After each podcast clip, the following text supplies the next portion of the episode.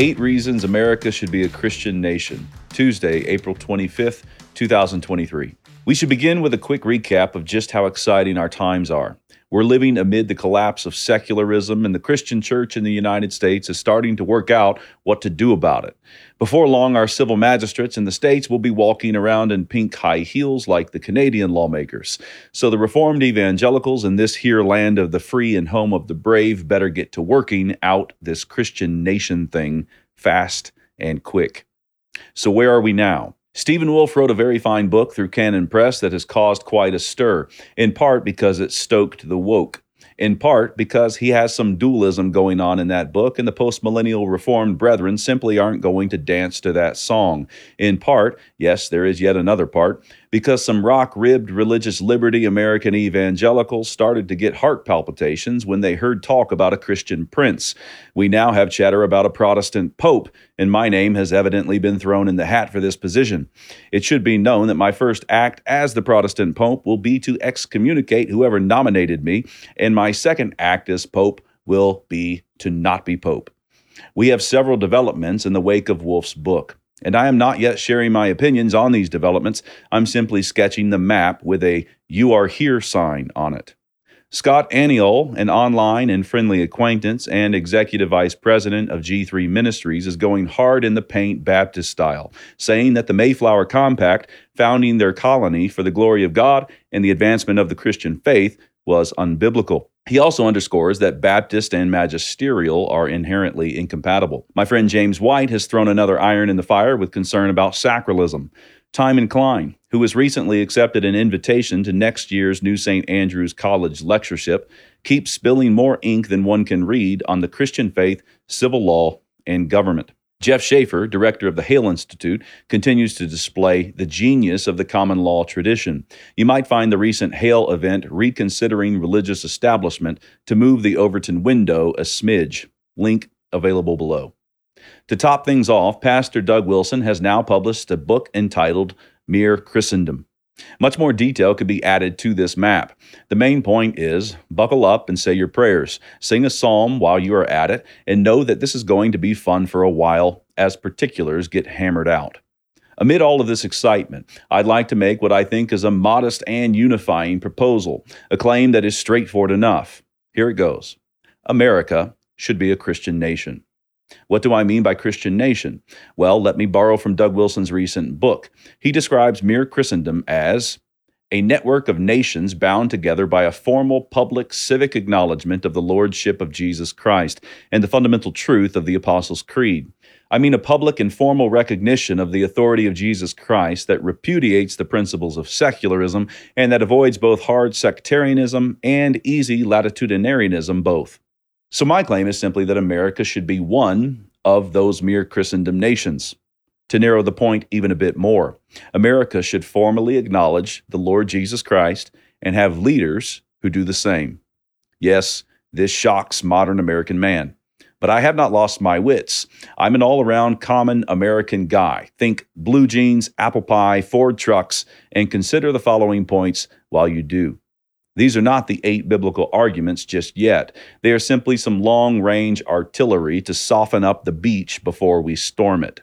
Some long range artillery to soften the beach. Referring to the United States Constitution, John Adams wrote in 1798 Our Constitution was made only for a moral and religious people. It is wholly inadequate to the government of any other. Adams also said, Religion and morality alone can establish the principles upon which freedom can securely stand. What's more, Article 7 of the United States Constitution reads, Done in convention by the unanimous consent of the states present the 17th day of September in the year of our Lord, 1787. Now, if the Lord Jesus Christ is named in the Constitution, then maybe we are onto something here with this Christian nation thing. Note, he is not only named, but designated our Lord.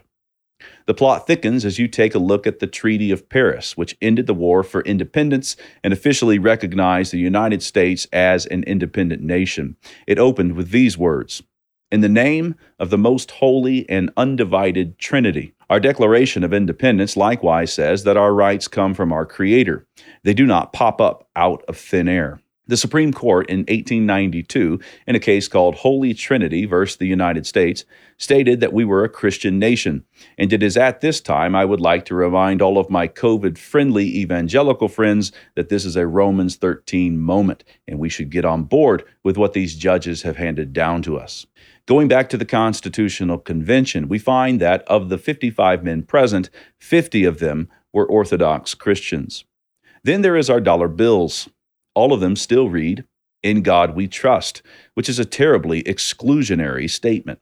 The poor polytheists want, In God's we trust, but nothing doing.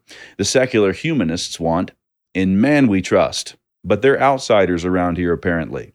Those given to C.S. Lewis's scientism want, In tools we trust. The religious pluralists want, Shh, we can't say who we trust on the money. But there it is, right there on the money in our pockets. In God we trust. And take a close look at that we. I mean, how dare they? How dare they with the plural? Who is responsible for this corporate identifier that fails to recognize me as a person, as an individual who objects to this God whom some say I must trust in if I am going to be a part of this nation? Come to think of it, that is dirty money. There was quite a movement back in the days of President Donald Trump in which some said, Not my president. I wonder if these same people might take a look at the back of the Benjamins, behold that slogan in which we swear faith in God, and say, Not my dollar bills. The reason this Christian nation thing is a live question right now is because our society has experienced a genuine ungodly revolution. Amid this revolution, we have come to discover that it is not whether our nation will be religious, but rather which religion we will have. I propose the Christian religion, and I will defend this proposal with clear Bible verses. While there will be many details to work out, the basic claim I'm making in this post aims to unify many Christians and go ahead and nail down something objective as a line in the sand. If you are not for a formal and civil acknowledgement of the Lord Jesus Christ and civil leaders who do the same, then you are quite simply not for a Christian nation or mere Christendom. But I really think this is a reasonable position for Bible loving Christians to adopt. Here's eight reasons why. Eight soldiers go forth valiantly. First, America should formally acknowledge the Lord Jesus Christ because the triune God has created our nation just as he created every nation in the earth. Acts chapter 17, verse 26. And God hath made of one blood all nations of men for to dwell on all the face of the earth, and hath determined the times before appointed, and the bounds of their habitation. If the triune God is the one responsible for the existence of the nation, is it not our duty to acknowledge him? Second, America should be a Christian nation because the triune God has resolved to bless our nation. Genesis chapter 22 verse 18 says, "In you shall all the nations of the earth be blessed." Look around America. You have been highly favored. I don't hold that America is God's chosen nation, but I am willing to say, golly, he has been good to us, and he has been good to us through his promised seed, the Lord Jesus Christ. Where do we think all of this wealth and power has come from? If God has blessed us, then how could we not acknowledge Him formally and establish leaders who call Him Lord? Third, Jesus must be acknowledged as Lord in the United States because God rules these United States. Now I've made people uncomfortable.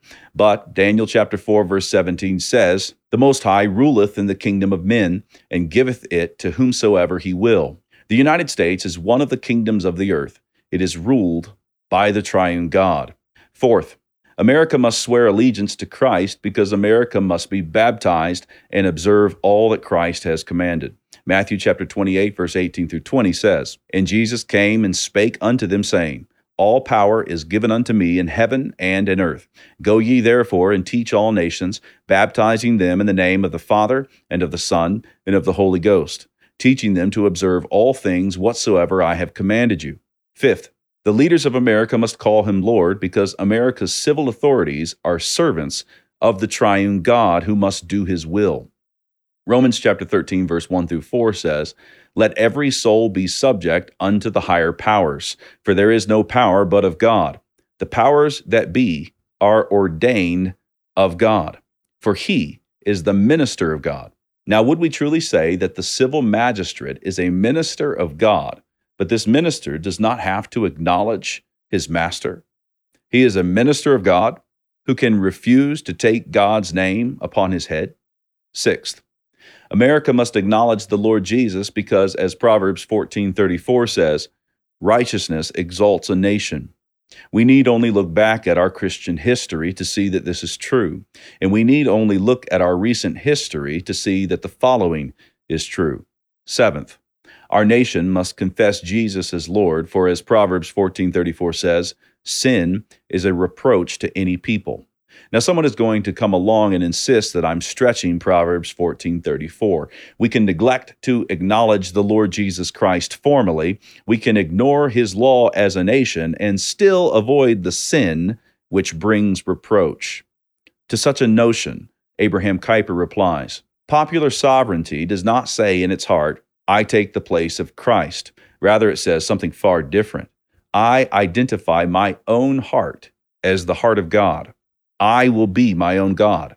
A nation that acknowledges our King rules over us by the grace of God is therefore at least a Christian nation.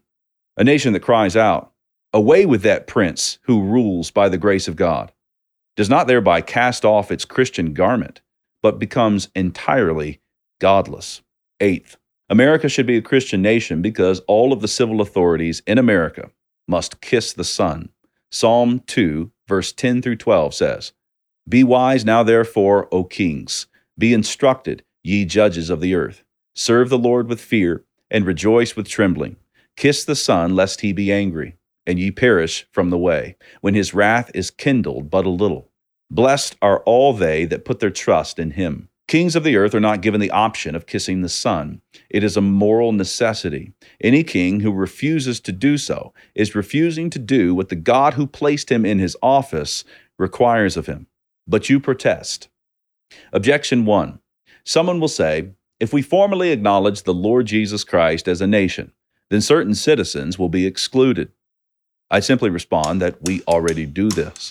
Our buildings already say, one nation under God. So the polytheists, secular humanists, and those rising atheistic nuns we keep hearing about are already excluded. Objection 2. It will be said that I'm taking a compartment of religion and stretching it over the whole of life. Religion and civil government need to stay in their appropriate, designated, and separate lanes. The man who makes this objection has an erroneous conception concerning the spiritual and the physical. Civil government should only concern itself with the physical and not the spiritual. But what do you do with the worshiper of Molech, who insists that his worship practice of sacrificing his son is spiritual? Would this objector say that the Molech worshiper could worship Moloch all he wanted, but he can't do so physically? He can worship Moloch in his heart, but he cannot do so with his body. He can worship Moloch in his home, but he cannot build a Moloch sanctuary on Main Street. If so, then this objector is no objector at all and sounds much like a Christian nationalist. Objection 3. Your proposal sounds like a domineering one that will suffocate people who think differently and strip people of their liberties. This final objection signals the real trouble with our thinking and our hearts. The Lordship of Christ is not tyranny, but freedom. If the Son sets you free, you will be free indeed. This proposal in no way contradicts the doctrine of Christian liberty, albeit it does transgress the doctrine of religious liberty modernly conceived. This modest proposal does not contradict or distract from the gospel of Jesus Christ. It is the inevitable fruit of that gospel. America, as a Christian nation, does not replace the central or primary thing Christ crucified. It is the result once we get serious about that central thing. America will continue over the cliff she is heading over unless she repents and calls upon the name of Jesus Christ. This Christ is the Son of God, born of the Virgin Mary. He suffered under Pontius Pilate, was crucified, died, and was buried. He descended into Hades and has risen from the dead. He ascended into heaven and sits at the right hand of the Father Almighty. There is no hope apart from him. There is salvation in no other name. Would you be free? Bow to him. Would you be forgiven of the sins that condemn you and rule over you? Look to Christ. Call upon his name. Call him Lord, because he is Lord, Lord of all. You don't have to be a rocket scientist to know that the American family is in bad shape. But we're left with the question why? Why is the American family dissolving?